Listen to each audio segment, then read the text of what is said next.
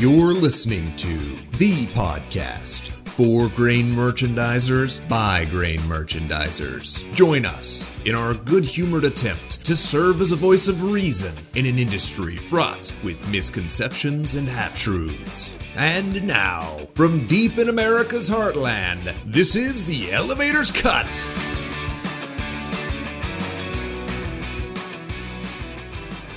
Welcome back to another episode of the Elevator's Cut. I am one of your hosts, Jason Wheeler. And I am the other host, or another host, Roger Gaddis. Welcome back, everybody. It's been a little bit. It has, but we uh, we are delving into the zeitgeist once again. As uh, as we all know, we're in the middle of the CME Summer of Love. I think is what it's.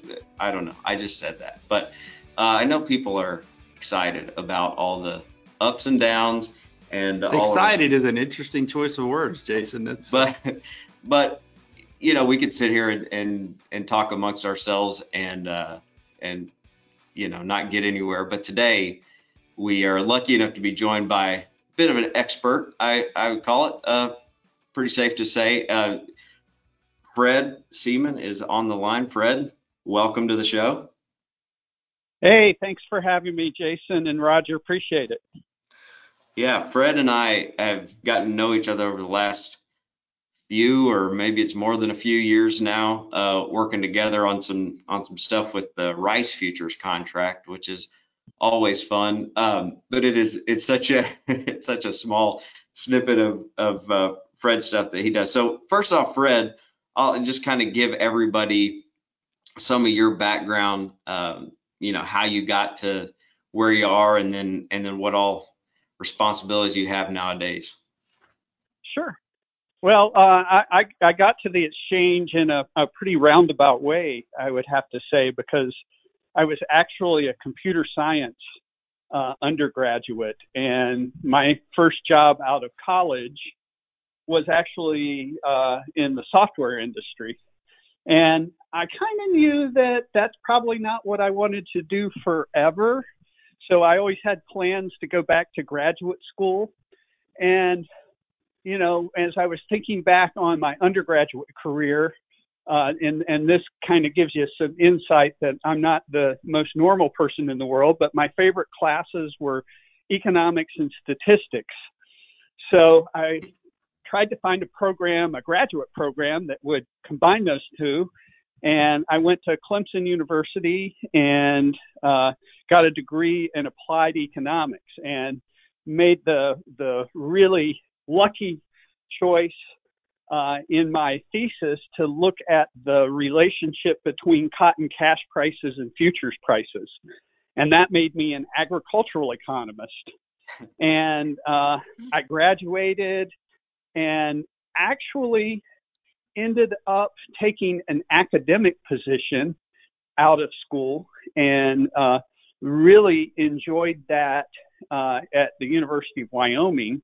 Uh, but when I was in grad school, uh, I, I, my very first semester, I took a class in futures and options, and just absolutely loved it. I, I knew I really didn't have the the personality to be a trader, but I loved the markets and I wanted to be involved in the markets in some way. So when I found out that a position in economic research had opened at the Board of Trade, uh, I was all over it. And I'm working on my 20th year at the exchange now, and I oversee uh, agricultural research at the exchange and the research department really does three main things. Uh, we design and develop uh, new products. So, you know, that is always exciting. You know, you can start with products you know very little about and you learn quite a bit. Uh, and it's afforded me the ability to, to travel all, all over the world as we've launched regional price discovery tools for people to use in conjunction with the Chicago benchmarks. Uh, so you know, new product design is is a big part of of what we do. Um, the second thing we do is product maintenance, which in of itself sounds kind of boring, I suppose, but I can assure you that it is anything but. Uh, I I think of my job as you know when when you write a futures contract, that's the rules of trade, right? So I think of my job is to create trading rules that do not favor either the natural long or the natural short. We want it to be balanced between those things. So, you know, if you have a term that you know is favorable for the long, you want to find, you know, something else that will balance that in favor of the short. So I, I joke with people, but uh, you know, when we uh, conduct maintenance, because these contracts have existed, some of them, you know, corn, wheat, and oat futures launched January 2nd, 1877. So they've been around a, a few years. Um, and, you know, the cash markets that underlie those futures markets are always evolving and changing. So it's our job to make sure that the futures evolve and change with that cash market. And, you know, we talk to market participants and everyone's trying to get it, you know, just a little bit in their favor in a lot of instances. So I always joke that it's my job to make sure that all of my customers are a little unhappy because if they were perfectly happy, they probably have an, an edge in the market. So right. uh, that that's one of the things that we do. And then the third thing we do is we write research papers. So you know a lot of the content that you find on cmegroup.com comes from uh, my group. Awesome. Well, I can tell from Roger and I both being active on Ag Twitter, you're extremely successful at keeping everyone unhappy all the time.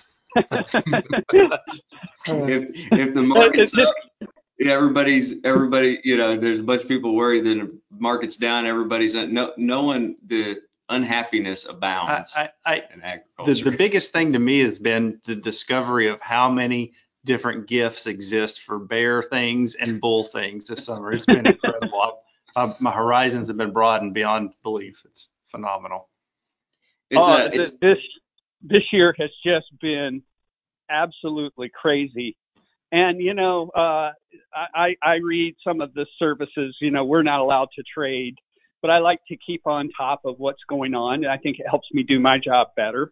And uh, you know, they were predicting this late last year. You know, the the global uh, supply relative to use is is low. It's low in the states, and when prices get high to to to represent that, it's going to be volatile. Uh, so kind of our, our first real volatile bull market since uh, when you know I, I guess we were uh, started one in 2008 that mm-hmm. ended in 2011 or so. So I'm actually I always feel like it's really good for agriculture that you know we go through um, a period not so much of volatility but of good prices. Uh, you know, let everyone make a little bit of money as as harrowing as it can be in these volatile markets. Mm-hmm. Yeah, yeah, because what the alternative is, we're in some kind of low end range bound state that no one is happy in. I mean, you know, so like you said, Fred, this is this is great. It, it's causing a lot of gnashing of teeth and graying of hair, but it, it's man, talk about re- rejuvenating everything. This is this is between. I mean, all the way from the farmer to the elevator to the lenders. This is this has got people on their toes. Oh, yeah, it, you know, we'll do that, and and and not that you know, I wish great volatility because I I don't. I wish we could just have you know high prices and calm markets, but you know, historically, those two things have never gone well together because when prices are high, it's because stocks are short and you know one change in one of the weather prediction models and and you know everyone's outlook changes so it's just kind of the nature of the beast i'm afraid mm-hmm.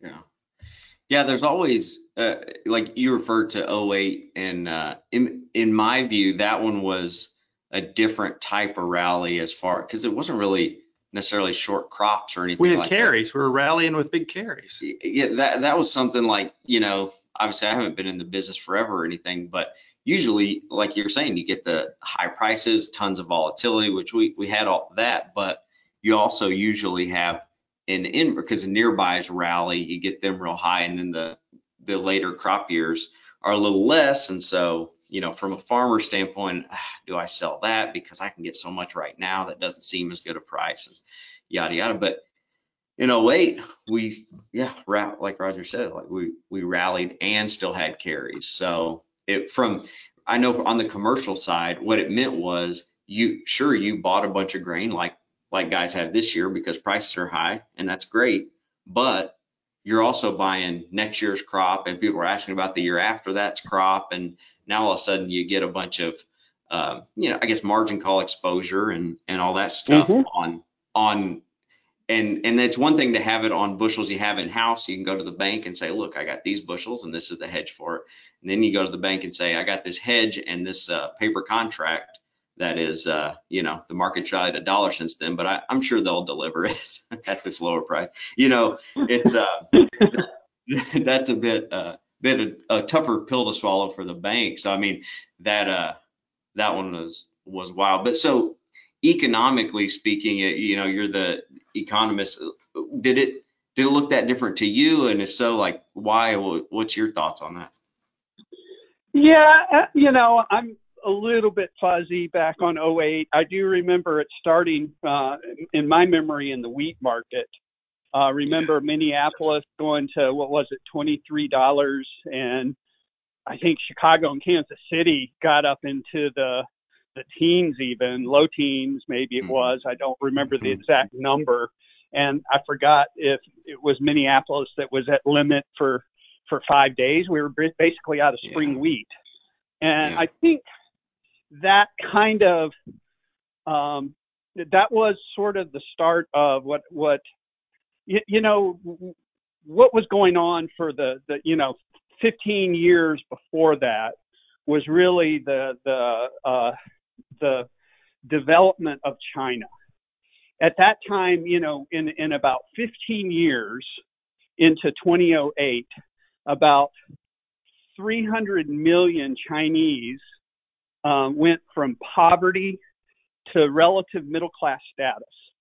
And, you know, think about that 300 million people, that's the population of the United States. I don't know if there has been any time in hu- human history, uh, including the industrial organization, that that many people move from poverty to middle class status in a span of about 15 years. Just unprecedented. And, you know, really we're privileged to have lived through kind of an era that, uh, you know, saw that happen. But what happens when people all of a sudden go from poverty to having a little bit of spending money is they they usually upgrade their diet, mm-hmm. and um, you know that that is usually to include more protein, meat, dairy, eggs. And uh, I once did an a calculation, and I'm afraid I don't remember the numbers uh, because it was pretty stark. But uh, I, I um, calculated the amount of U.S. farmland that is necessary to feed everyone in China one additional egg per year.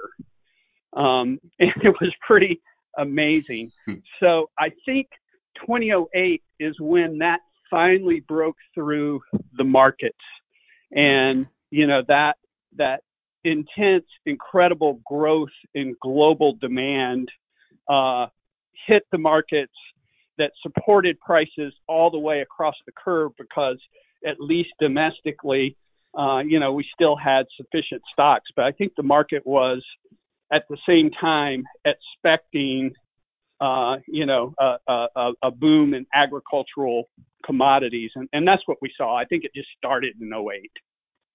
And and you know, Fred, I was I had only been in the elevator business maybe five years by that point in 08, and uh, but uh, I remember the first time I heard the term uh, uh, or someone talking about the funds are buying or the funds are selling, and, and, you know we've heard that multiple times since, and just even this week with the the huge uh, drop off yesterday in beans and corn, and then you know the spring back today, and that seems to be what a lot of people want to discuss. It, and and again just from seeing another chatter out there, I think that that idea or that term of fund buying, fund selling is misunderstood the same way as risk management gets understood out there in the broader context. So, you know, you know, from commercial side, uh, the hedging side, when, when, we hear funds are buying, funds are selling, what what exactly? How do you interpret that? What exactly does that mean as far as um, the the responsiveness or the the the ability for the market to do what I guess what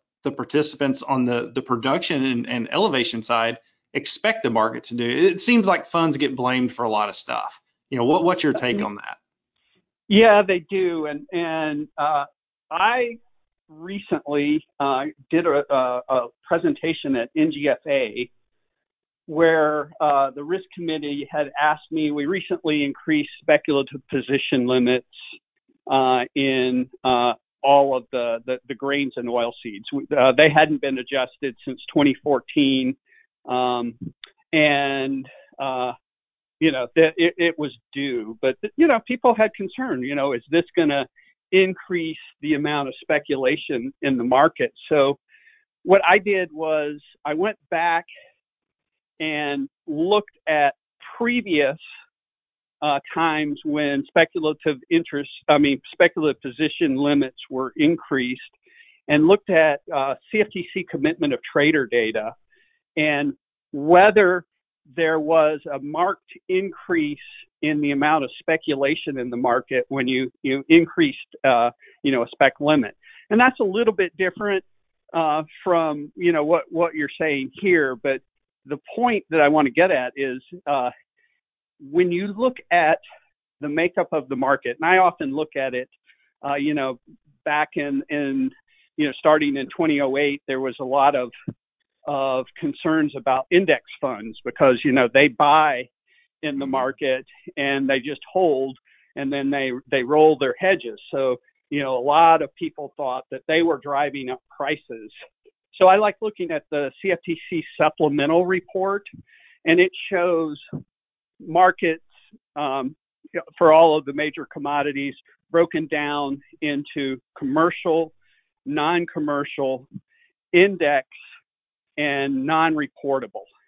Uh, so you have your index funds, you know, are measured. You have your non-commercial, so that would be all other specs that are reportable, and then the commercials. And and guys, what's really amazing about these charts is how incredible, incredibly consistent the makeup of the market has been over time. And the, CFTC has the data back to 2006. And from 2006 to current, uh, yeah, there's some variability in it, but each category tends to um, just vary within a particular range, and they're they're remarkably stable. So, yes, you know, back uh, when we had, uh, you know, the the commodity boom, um, the previous one, uh, you know, you'd read in the newspaper, oh, there's more speculation in the market. And it's true, there was. Uh, there was more speculation in the market, but what they weren't picking up on was that there was a corresponding increase in uh, hedging as well, such that the overall makeup of the market remained remarkably stable. So, you know, despite the fact that the markets have grown and there's there's more speculative trade than there was previous, there's also more commercial trade uh, than there there was previously as well. So you know that that's really cool. And uh, we did a study. I did a study, um, probably 2010 or so. I didn't have real good data though, and uh, I figured if if uh, if I tried to publish this study, no one would believe it anyhow because it was coming from the exchange. So uh, we hired an independent firm uh, to look at, you know, there's there's a difference between um, causality, you know, uh, does does does uh, you know speculative trade cause prices to to rise or fall, and uh, so uh, we hired them to do some causality analysis, and they were able to get specific data from the CFTC to do this analysis. You know, no one's positions were um, made uh, you know, uh, available to them. That was all blacked out, but they could see uh, in the data, you know, each of the reportable traders um, movements and uh, you know what they found in the causality analysis was really interesting. It's it's not that speculators cause high prices, but high prices sure do attract mm-hmm. a lot of speculation. Yeah, that makes sense. Mm-hmm. And, and, you know, both of them growing together, keeping a, a, you know somewhat of a ratio makes sense too. I mean, it's it's a risk transference thing, and you know, over this last 20 years, I mean, we've got more grain to hedge, you know, so we've got more users, more usage, more space that has to be uh, uh futures, you know, spread to different months and things. So it, it makes a lot of sense to me. Yeah. Oh yeah. It, it, yeah. Go ahead, Jason. Oh, I was just gonna say, so from the from the you know commercial side or, or the farmer side and stuff, um, you know, we went to Fred. You were you spoke at it a couple years ago. We the CFTC meeting that they or you know with in conjunction with K State and all yeah, that, and over they the do. park, yeah. Yeah, here Kansas City area, and um, that that was a big topic. It, uh, they did a couple of those, and it always is. And you got guys. I mean, there's the high frequency traders, algorithm things, and they're like you know operating on millionths of a second and all all that stuff going on, and people get really fired up about it. It's it's a really my opinion, now you, this is why we got you here, but uh, in my opinion, it's a completely different world. And from, of course, the, the hedgers in terms of being upset about their rules. Now, within themselves, I'm sure there are issues they have to, to work out. But from a, but I, I think we had people there from the commercial grain business and legitimately even just some big farmers that were there and they hear all this stuff about what the high frequency traders and algorithms are able to do and they hear presentations on it and they think somehow they're taking something from me right. because I can't do that and I don't understand it. And um and yeah. and there's some there you know some sort of adversarial thing that they put out there. It, is it? I guess my question is: it warranted? Uh, it, is it something somebody uh, you know farming or a grain elevator should be should should worry about and why and all that? That's my question, I guess long way. Yeah, you know, yeah, my my opinion is for you know the the the the the commercial hedge customer um, that should not be a concern. So you know, back prior to 2006, all that daytime trade uh, was in the trading pits in Chicago, and there was an absolutely incredible population of market makers that stood on that floor every day um, making markets so that you know when a hedge order came in, they would fill it. Um, and you know those those market makers uh, in in that scenario were trying to make a tick, right? You know they were trying mm-hmm. to to buy at one tick and sell simultaneous almost at the next tick higher. Um, so you know even then that was the price of liquidity and in the big markets like you know corn and soybeans, it's it's typically one tick. It's a quarter of a cent, and you know that's that's what a commercial firm that was entering their order through their broker that got communicated to the floor and you know the the the uh, the floor broker would put up his hands and you know the the the market makers or we called them scalpers back then um, would you know compete for that order uh, and they were trying to make you know a tick in most cases. And uh, when we went to daytime electronic trade, uh, you know, we offered both the floor and the screen, and these uh, you know these firms that that people have concerns about. Those are the ones that make liquidity on the screen. So they're they're actually performing the same function as the market makers did on the floor. You know, mm. they are trying to to you know be very quick to the market and compete when uh, you know a commercial order comes in, and they're trying to you know buy it one tick and sell it the next tick higher in most instances. Um, so, you know, how it works, you know, the the basic structure of it really hasn't changed, and you know, the, the speed of it certainly has.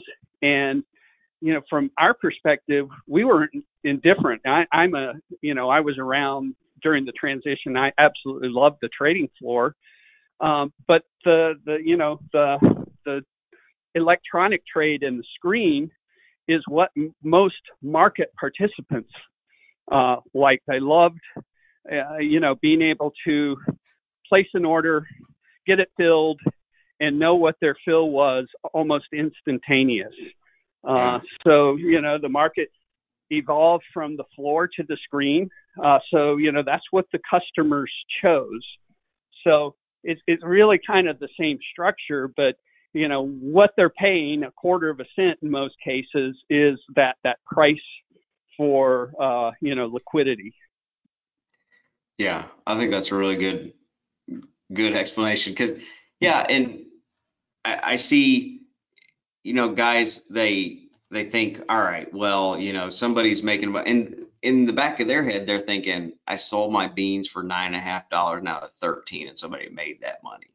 Well, that that's not that's not really what happened for for these guys. It's about you know, like you said, the the quarter cent or the tick, and for these guys that are upset about it are guys that op, that sell their cash grain or buy their cash grain, and they always round it to the nearest penny anyways. Right. They, they're not right. concerned about a quarter of a cent. You know, it's it's immaterial to them, but they do think somehow there's somebody, you know, pulling strings behind the thing, making billions of dollars off of. Well, off you my always see in Ag Twitter, for example, this week, uh, not just this week, this week in particular, where there's this cry like, ah, if we if the pits were still open, this wouldn't have happened, and I don't know what they're talking about, honestly. I, I'm not that smart a guy, but it's like, what wouldn't happen? That you couldn't have got a trade off, or what's the deal? And it just seems like there's this idea that screen trading has really you you see people talk about the market being broken constantly, and this goes into our next uh, uh, point here pretty pretty easily too when we get into convergence. But you know the, the the idea that algorithms have broken the market, and if the pits were open, none of this would be a problem. Yeah, because we never had gaps higher and Right, lower right. that couldn't get filled. Because if there were people down there, we'd fill all those gaps and we'd make it nice and tidy. Or I and I don't know why gaps need filled, and but they have to, and I'm really really confused by all of it. But sometimes, but anyways, people are pretty fired up. Yeah. Oh gosh, I remember fast markets back in the pit days, Oh, yeah. and uh, we got just as many calls uh, during those days as we do now. So uh, you know, it's it, you just get in a volatile That's right. situation where the price moves a lot in a short period of time. Uh, yeah, I mean, it, it makes your stomach churn, doesn't it? And uh, you you you want to ga- grasp, you know, what's causing this. Uh, did it rain in Chicago today? Uh, you know, that that kind of mentality. So, uh, yeah, I, I, I completely understand, but uh, uh, yeah, that those guys are turning for a tick, not turning for you know three dollars.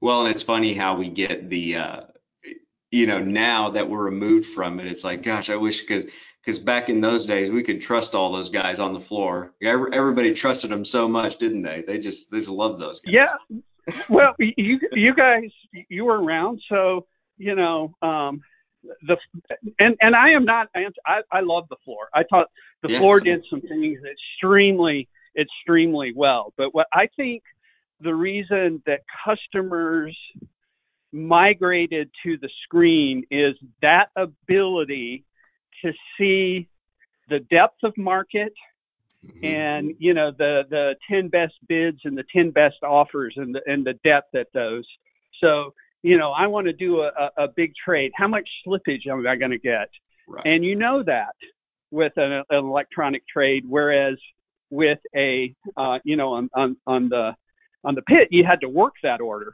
uh, to to avoid slippage so Mhm. uh, you know, I, I, I think that was a one of the, the, the big reasons that, that people migrated to the screen. But nonetheless, I, I was still I, the the pit worked wonderfully for over a hundred years, and uh, you know there were some really good people down there, and I think the markets worked really well. But I think the markets work really well now, and you know let's not discount that grain trade, whether we like it or not, has become more global Mm-hmm. and you know uh there is more traders that are connected to the markets from around the world than there was previously. So, you know, back in the day, yeah, something might have happened in rural Kazakhstan and no one would really notice for a little bit, but eventually, you know, the effects on the wheat market, it would filter its way into the wheat market. Well, now in a global market, man, that stuff is known right away and the market reacts immediately. And I think people interpret that as, you know, new volatility when it's really the same volatility. It's just volatility on a global scale that's reacting to information as it happens mm-hmm. rather than as it filters in. Yeah, and you see that a lot of people say, ah, you think the market's factored this in yet? It's like if you or I are talking about it, then yes, the answer is yes, the market has filtered this in. yeah, ever since Borat, everyone knows about what's going on in Kazakhstan. So that's right. And, and here, here's a really good story for you guys. Uh, so I am a this this just tells you the importance of the markets, and and you guys know this, and your customers know this, but uh, you know it really it re, really reinforces that. So one of my very first trips as an exchange employee, right, um, went to see a mid-sized grain merchandiser, and um, you know, before the meeting started. So this was almost 20 years ago. Before the meeting started, you know, we were, you know, doing the usual pleasantries. And the trader that we were meeting with uh, was talking about uh, he was trading rail cars of corn back in 1992 when there was the Great Chicago Tunnel Flood. And if you guys Google that sometime if you're not familiar with it. It it, it uh, thankfully predates me at the exchange, but uh, they were doing some work over on the Chicago River uh, in April of 1992, and there is a system of tunnels that run underneath downtown Chicago that contain all of the electrical wires, and they accidentally punched a hole in one of these tunnels, and they all flooded um, so it was a, an absolute mess and disaster. Um, and downtown was without services. So then, you know, there was no servers, uh, backup servers, and things like that. It was just the trading floor. Uh, so the board was closed for two days because of, of this uh, tunnel flood. And this merchandiser that we were visiting with he said he was trading corn in the Evansville rail market. So he's trading rail cars of corn. And he said the bid offer spread was about, I don't remember the exact numbers, but it was like three cents. Um, and, you know, that was just the cost to, to buy or sell in that market. It cost you three cents. And he said when the board went off because of the flood, um, it was closed for two days uh, you know, the merchandisers were not able to to uh, to hedge their risk, and the bid offer spread in that market went from three cents to thirteen cents. Stayed there for two days, and when the board came back on, it went back to three cents. Mm. And that's just one point of merchandising, right? You know, there's many, many more. And if it's 10 cents of efficiency of being able to manage your risk, uh, that multiplies pretty quickly, and that's probably why you know we have people from all over the world visiting the exchange saying we want to set up a futures exchange in our country too, uh, because they understand that mm-hmm.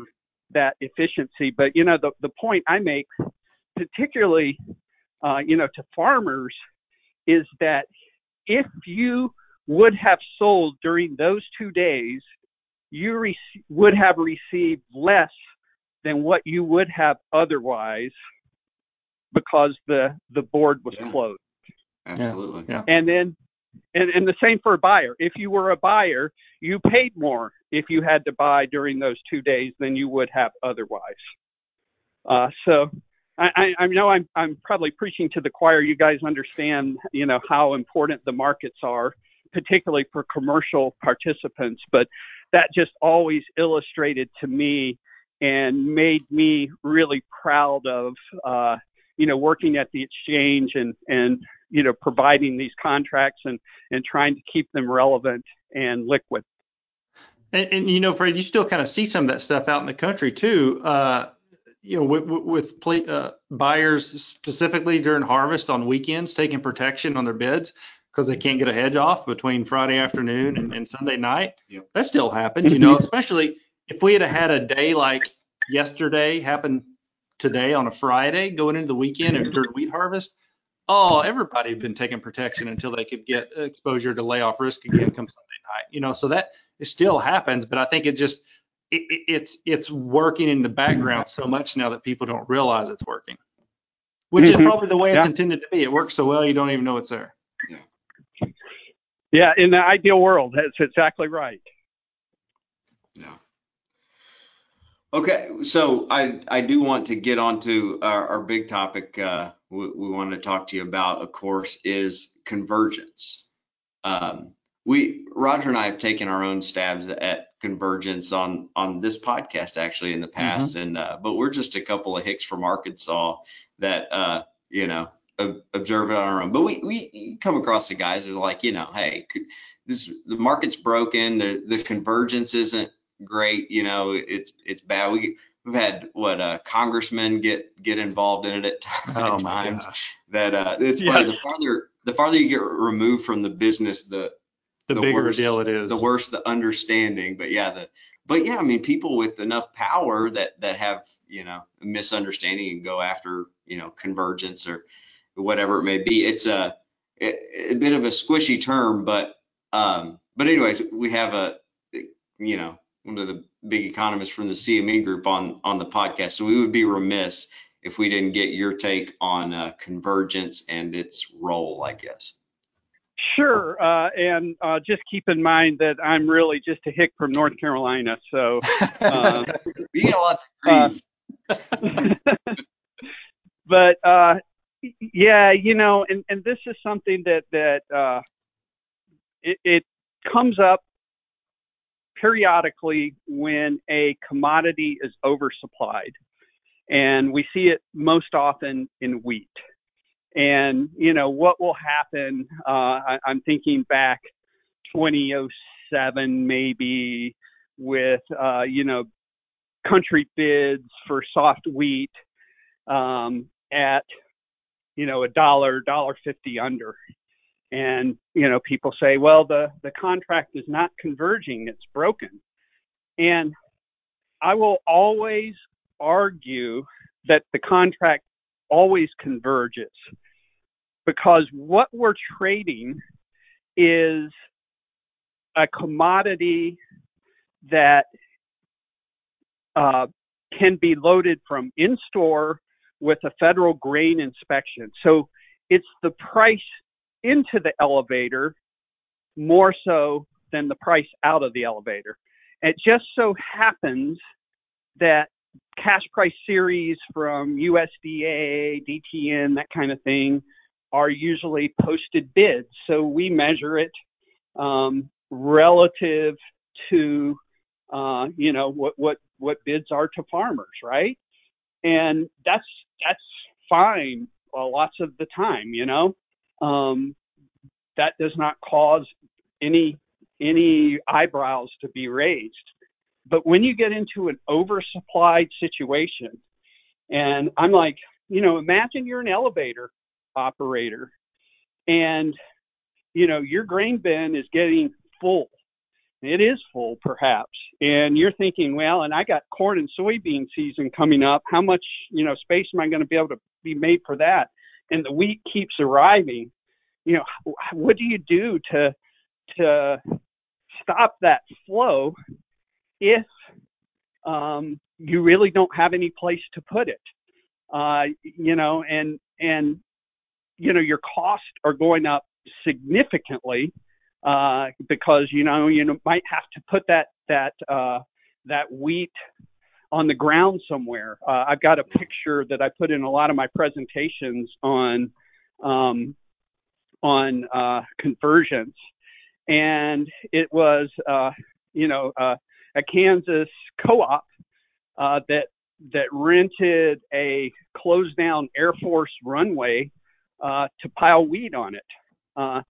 That's the that that's the price of the wheat um, that is shows up in the you know the USDA bids. Uh, that is not the wheat that's being traded on the exchange. And you know the the the reason the elevator has to drop those bids is because the cost of handling that grain uh, in a situation, not to mention the opportunity cost of you know what you've given up in you know merchandising opportunities, let's say in corn and soybeans in a few months' time, is pretty immense. So you know the only way that you'll take in more of something you don't want is if you can make more of, uh, you know, uh, compensate yourself for those costs in the basis. Um, so, you know, the basis there uh, gets really weak, even though, you know, the, the, the, the, the, the value of the grain in store that could be sold either in a futures market if you're a regular elevator, but also in you know a country elevator, you know, uh, supplying a exporter or a, a miller, you know, the value of that is completely different. Now, we get where, um, you know, country bids at a dollar under don't look good. Uh, so even though I would argue that there has been convergence, um, it's not a good look. So we do, uh, when that happens, try to adjust storage rates so that the you know the storage rates paid in the futures market and financial full carry and how wide the spreads can go re you know reflect also what the you know the the cost is for storage in the in the elevator in the in the cash and physical market so we do have to adjust that from time to time, and that allows some of that, you know, that basis um, bid to go into the future spread, so that you know the spreads yeah. get wider, and mm-hmm. you know it it uh, you you get convergence again to the you know the the country bids. Uh, so you know we're we're we're very responsive to you know, people why they would have concerns with that. But really, the point is that from the elevator's perspective, they're still paying the same flat price. It's just a, a stronger basis, and they're making that up in the spread because the spread's wider. Mm-hmm. Does that make yeah. sense? Yeah, yeah, absolutely. I, and I think, yeah, it's like what you're saying is you, when when you do have a, a big convergence issue and a big under basis, you essentially get the futures market to reflect the cash market better, essentially get it in a way down to the cash market in the nearby, and it causes those spreads to mm-hmm. go to bigger carries. But eh, a lot of people don't, you know, when when there's a big uh, big under basis, they think, well, obviously our cash market is wrong and the futures market is right. Correct. And so if we fix this, we'll have a much higher price. But it's just like you said, that even though the CME group's a big deal, and and everything, and there's lots of high frequency traders and algorithm, blah blah blah.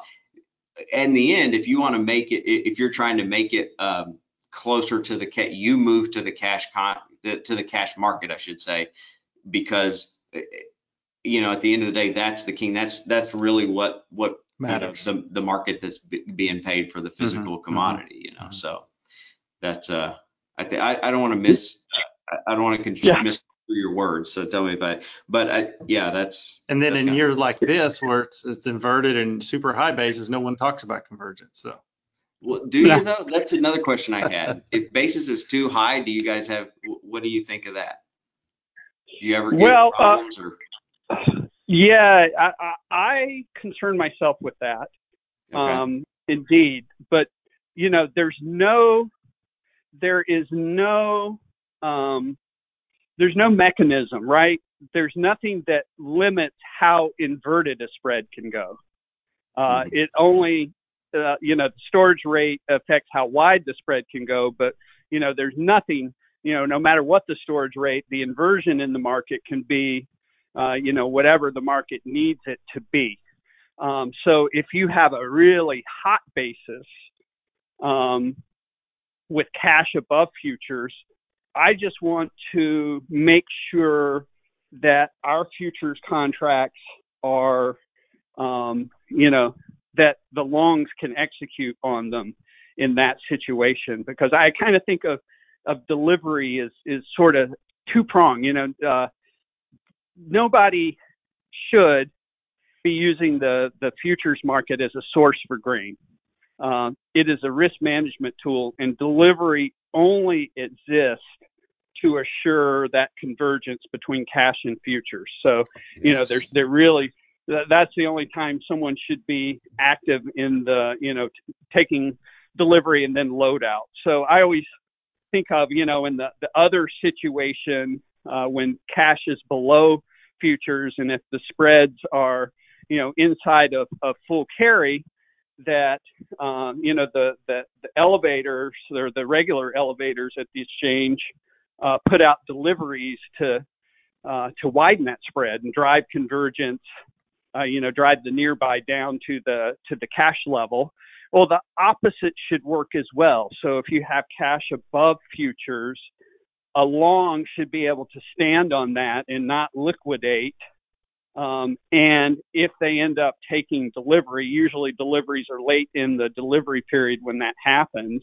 Mm-hmm. Uh, they need to be able to execute on it. So that kind of goes back to my, you know, we try to find balance you know, we need our regular elevators um, to assure deliverable supply in the contract, but we also want it to be executable from the long side of the market so they can drive that convergence from above. Nice. Yeah, I, I, uh, man, you're Roger and I are sitting here in a room with headphones on, listening to you, and if somebody walked by, they'd be like, "Man, those guys must be listening to Nelly or something." Or just bobbing like, "Man, this is really good." I, man, you said it very well, better than we could say. so that was really good on on all the. Uh, a lot of stuff. a lot of a lot of practice, Jason. yeah, like you said, you got your uh, your standard convergence presentations you make, and so yeah, it's really That's good.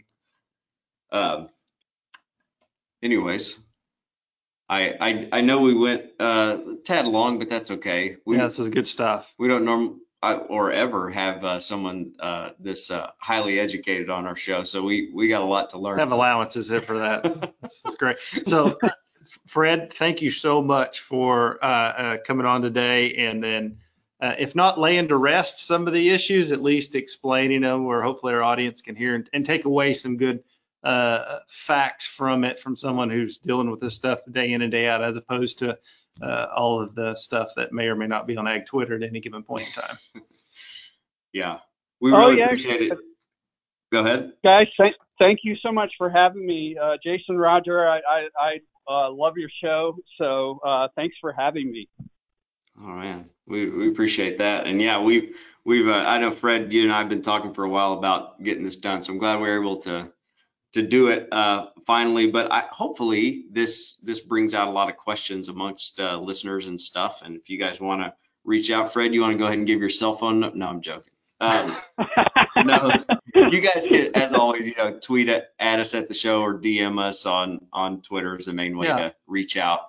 But do that, and uh, if we can accumulate some, some enough feedback, stuff, we'll do it again. Yeah. We'll uh, we'll have Fred back maybe if we can we can get it scheduled again and and ask uh, some more questions because yeah, I, as as economists go, man, you're you're uh, pretty easy to listen to and pretty engaging and uh, not monotone. What's it? Polytone? Was that what you call it? I don't know, but I always enjoy uh, listening to you, so appreciate it. Yeah, no no problem. Glad to do it, guys. As always, thanks for downloading and listening. And if you haven't already, please subscribe to the podcast and share it with folks you know in the business. And if you'd like to reach out anytime about anything at all or have any show ideas, you can always find us on Twitter at ElevatorsCut. Follow us there, tweet at us, DM us, and we'll always respond. Till next time, for Roger, I'm Jason. For Jason, I'm Roger. Thanks for listening to the Elevators Cut. Oh.